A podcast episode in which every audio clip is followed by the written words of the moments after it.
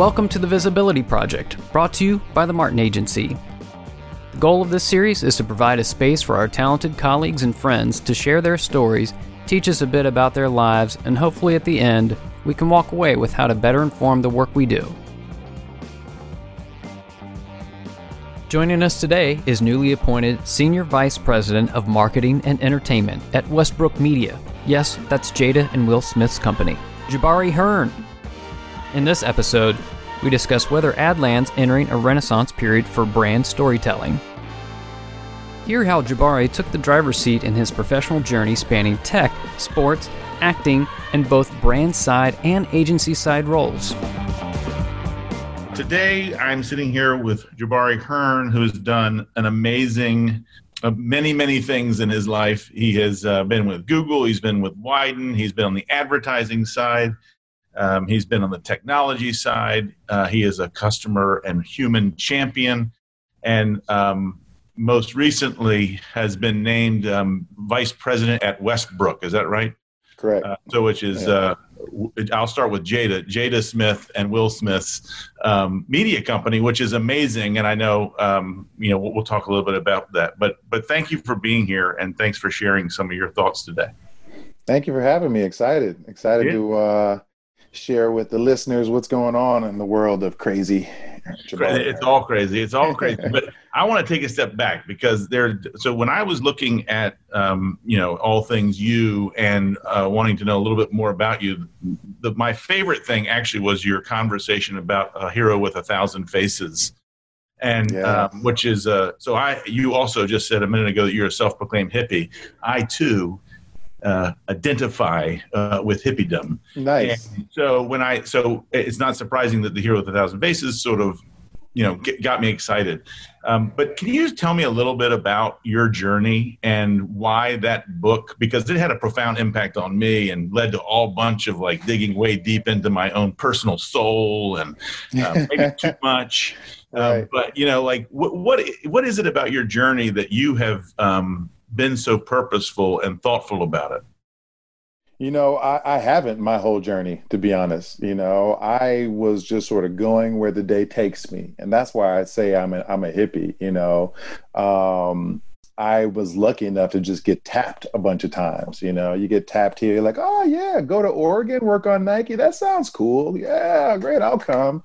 You know, I had a buddy who was at Chiat. They're like, you should come down here and, and come to LA, work on House of Blues. Cool, yeah, that works. You know, and so I was just sort of a hippie going wherever the day took me uh, until I was ready to leave Nike. And I was there for 10 years. And when you're there, you get kind of lost. You're like, wait a minute, okay, like I don't know how to do a resume. I don't know how to tell my story. I don't know how to relate to the outside world, you know? So I had to reset and really think about who I am, what my strengths are, what where I wanted to go, why I wanted to go there. You know, I hadn't even really even interviewed that much. So like I had no idea of the story of me you know, and how to tell it. And so I had to like start from scratch and like re-examine who I was. Like, I, how do I even fit the pieces from my history together in a story? You know, um, I had to write the story numerous times, write my mission down numerous times until I landed it. And what, what, what, so what made you, um, in that 10 years of being at Nike and everything you've done before, say, like, yes, this is the time where I need to take a more active role. And you said something earlier about um, you know reclaiming your own narrative, right, and and and making sure that it's not happening to you, but you're in the driver's seat. I, I have a follow up question about how do you know the difference? Yes, but how did you know in this at that time that it was time to take a real deep look at who you are, and what you wanted to accomplish? Uh, because I was I started interviewing and I thought um, this is when I was leaving Nike. I started interviewing and they started asking me these questions like, okay, so why did you go from Wieden to Chiat, and why did you decide to take these jobs at Nike? And I didn't have any good answers to be honest. I was like, oh well, because uh, they asked me to, you know. And I was like, that just sound like a moron, actually, you know. Uh, and I realized then that I actually was not in control, that I mm. was not actually driving my own storyline, you know. And then you get to a place where people start to project what they want on you, and you almost start following. Oh, you need to go do this. You should do this. You're great at this. You should do that. Um, and many times at that time, these are people didn't know me, you know, mm-hmm. or they were thinking that I should optimize my career for other things like fame or money, you know, and I just wasn't built that way. I wanted to have fun and be around great people, you know, so yeah. I had to like I had to reconcile who I was and what I wanted with what people thought I should be doing and where I sh- thought I should be going and what maybe look good on headlines or resumes, you know. Um, and you have to really zero in on yourself. You know, I had to ask my wife, we, my wife and I got together and we tried to zero out all the way to the end. Like, where do we want to retire? Like, what do we want our life to look at the end and then work back from that? And when we started to do that, we realized, okay, like my wife wants to retire on the ocean, you know. And I'm like, yeah, that's great. I'm like, so I guess we're not retiring at Nike at Portland, you know what I mean? so you start to like when you look that far out, you can your decisions start to make more uh, clear sense, you know. It's funny that because I would have um, and I'm sure you have this too, but it's funny that the thing that you're referencing is actually a location. It's a functional side of things. Yeah. Uh, I know you also spent some time, you know, soulfully looking at, you know, what are the emotional drivers as well. Absolutely. Right? So what? So if if that was the physical driver, what were some of the things that you've come up with that like this is what drives me. This is what makes me whole. Yes, growth is my thing. You know, I'm I feel like I have a lot of capacity to learn, and I'm I'm I, I come I'm a planner as well. I'm like Mr. Curiosity. Yeah. Uh, my mom called me Curious George when I was young, so like I always have this sense of like, oh, I want to know more, and and and like check that out. Oh, I want to check that out. Oh, I want to know these people. I want to know how that works. You know, and I got great advice when I first got to Nike from the president at the time. He was like, learn how this place works see it from all its angles, see how it creates value for customers and for shareholders and it started like that took me on a journey i was like okay i started in a, in a global function consumer um, strategy and then i went to a global function i learned more about the company there i'm like oh there's so much going on then i went into north america and i'm learning more and so i was like a kid in the candy store until i got to my 10th year and then I was like, okay, I kind of know how this place works. Like, you know what I mean? Like, ah, I've done that job. I've done that job. I know these people. I know how this is going to go. Like, and then I started, then you start to ask yourself, like am, is this am i still on a journey am i still actually on a path or am mm. i hmm. just sort of in a sitting in a you know in a time and i didn't want to be that person like i was feeling old you know when you start to be you start to have all these people come in and you're the old one and everybody sending them to you to like here tell all the young people what it's like to work at nike and i was like hold on man Come on, gather around. Let me tell you the story. Like, exactly. I'm not, I'm not, ready for that yet. not ready for that yet. So that made me, and then of course I started turning older. So I'm like, all right, I got to keep evolving. I got to keep moving and pushing. As a fellow forty something, let's ease up on the old part. But yeah, no, I hear you. you. Get older, it's a it's a part of life. I get it. Fine wine age. That's, That's right. I'm aging better. Um, what do you think are some of the the the major milestones that you've that you felt like okay I know the, these um, these pieces of my journey are the things that I can look back on and say were waypoints, you know, to the journey that I'm on now. Absolutely. I mean, I see some big, you know, waypoints. The first was, you know, Jake Schrofmer giving my first job at DDB out of college because I did. I, I, thought I was going to play one more year of college, and and suddenly wasn't playing one more year, and he gave me my first job. So I didn't even know what I was going to do. So that got me into advertising. Then I got a call from Jonathan Cude, who saw me on a shoot um, a Footaction shoot and was like, this guy needs to come to Wieden and like got me introduced to Becca Van Dyke and um, you know, uh, Tom Kelly and got me over to Wieden and Kennedy. That was another big, big um, milestone. Uh, and then Elena Hale was the one that got me. She was like, "You need to come to LA." And I, you know, in all my times doing um, production, I loved LA, the water, the weather, uh, everything about it. And so uh, Elena Hale was the one who got me to Chiat in LA, which was big. Um, so that was another one. And then another one for me is when I got out and I became an actor. I spent two years as an actor. And so that was a big moment for me. Uh, my first acting job was on 9/11, oh, wow. so I remember being literally in a uh, in a trailer watching the uh, the towers go down. So that was a big big moment for me. Um, when I became when I went to Jo to Jo Muse's spot, Muse Cordero Chen, to be a planner, I switched from account service to planning, which was a big deal for me.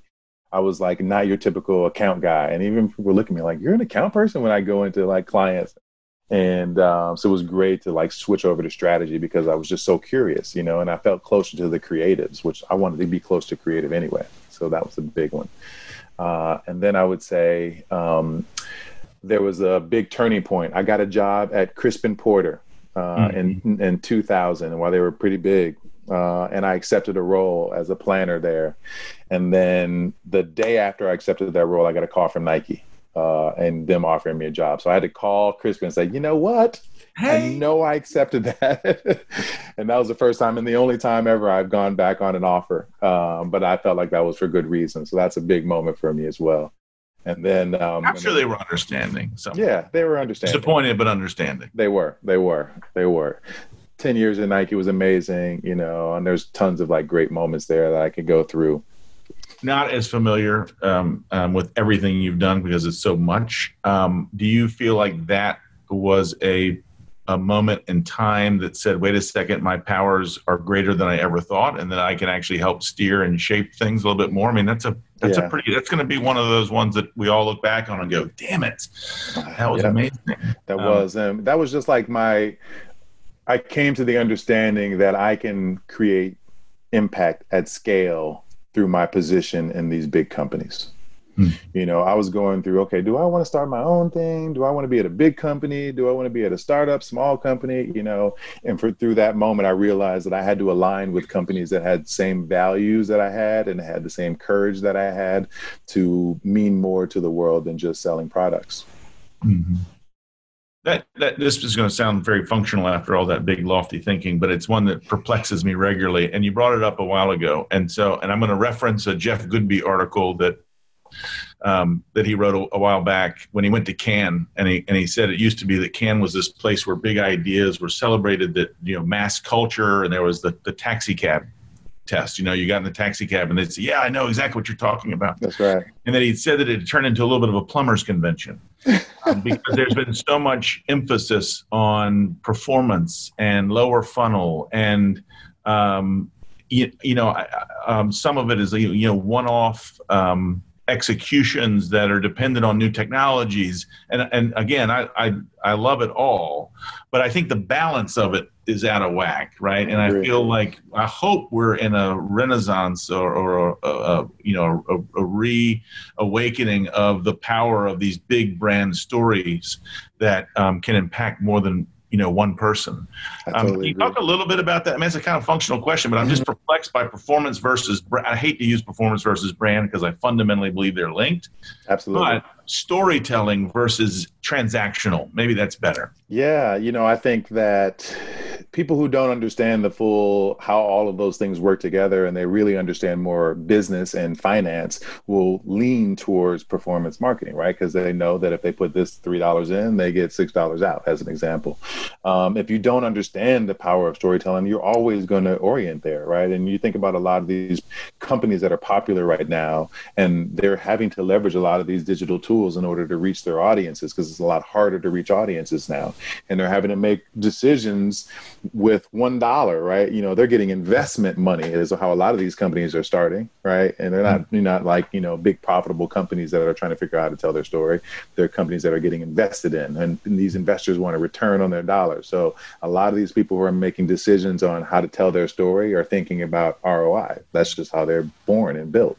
And so I think it's going to be this way for a long time until they learn the hard way and right mm-hmm. and i think some many companies started to learn the hard way when covid hit and that there's there you can't doesn't matter how many coupons you have nobody's going to jump in a Lyft so how are you mm-hmm. going to have a conversation with your customers how are you going to still mean something to customers it's all mm-hmm. about your story your brand your values you know and even now a lot of these people who are experts at growth marketing and performance marketing are telling you they're like we still need creativity we yeah. still need ideas to fill the beast, you know, to put into the machine. What is the idea? Without that, like the machine can only do so much, right? And so um, I've been pitching a couple things. One is like, you know, nobody wants to walk around with only the head or the heart. You got to have both in mm-hmm. order to survive as a human. And it's no different in, in, in marketing. They call it a funnel because you have to start with awareness. Like if nobody knows about your shit, no one's going to buy it or care about it, you know. So all of those things have to work together in terms of, uh, and then and then third, especially now with George Floyd and all the stuff, and and the way the world is looking at sustainability and people, your your narrative is much bigger than just your products. Right, you your narrative is who you are, your company, your history, where you're going, your values, and you can't communicate all that in performance marketing. Well, you can't. You know, the other um, you you said earlier that like the you know the, it's very true. I think the any company, the Martin Agency included, doesn't really exist. It is uh, the it is whoever is leading it at the time and the decisions that those people make. Exactly. Um, which I think means more and more the people at the top of these companies, you know, they're gonna they have to speak. People are not looking like the corporation itself can have a point of view, but unless it's acted upon by its C-suite or by its senior leaders um, in a meaningful way, you know, people just aren't going to get it. And I do think that, um, you know, more and more, you, you, whether you articulate them in advertising or not is not the issue. You just need to articulate them so that when you are doing anything, whether it be performance, social, exactly. um, you know that, that, it comes through as genuine because there's nothing worse than a disingenuous you know bullshit um, exactly. you know, marketing campaign.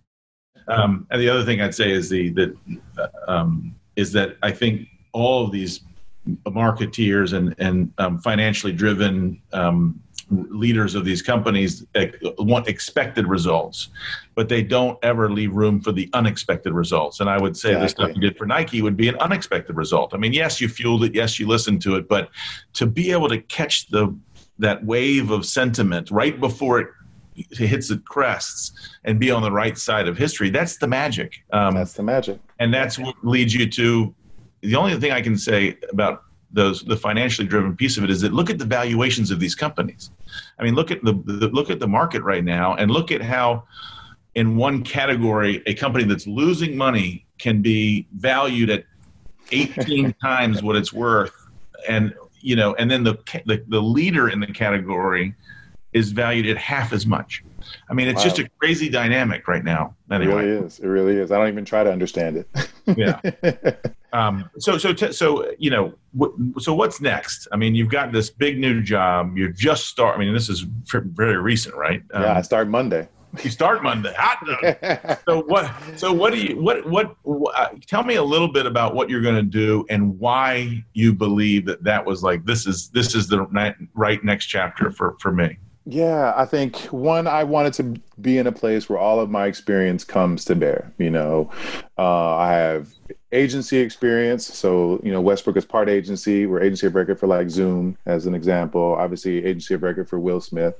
Um, you know, I'm a big culture and content person. Um, and so we'll be doing a lot of short form content here. If you think about it, that's where the world has moved to, towards, you know, branded entertainment, short form content, social content. Not quite as short as Quibi. Not sort of, not quite, not not that short, but that's where the world. I mean, even just an attention span standpoint is like you know, um, so I'm excited about being right there in the middle of like you know social content, you know, revolution.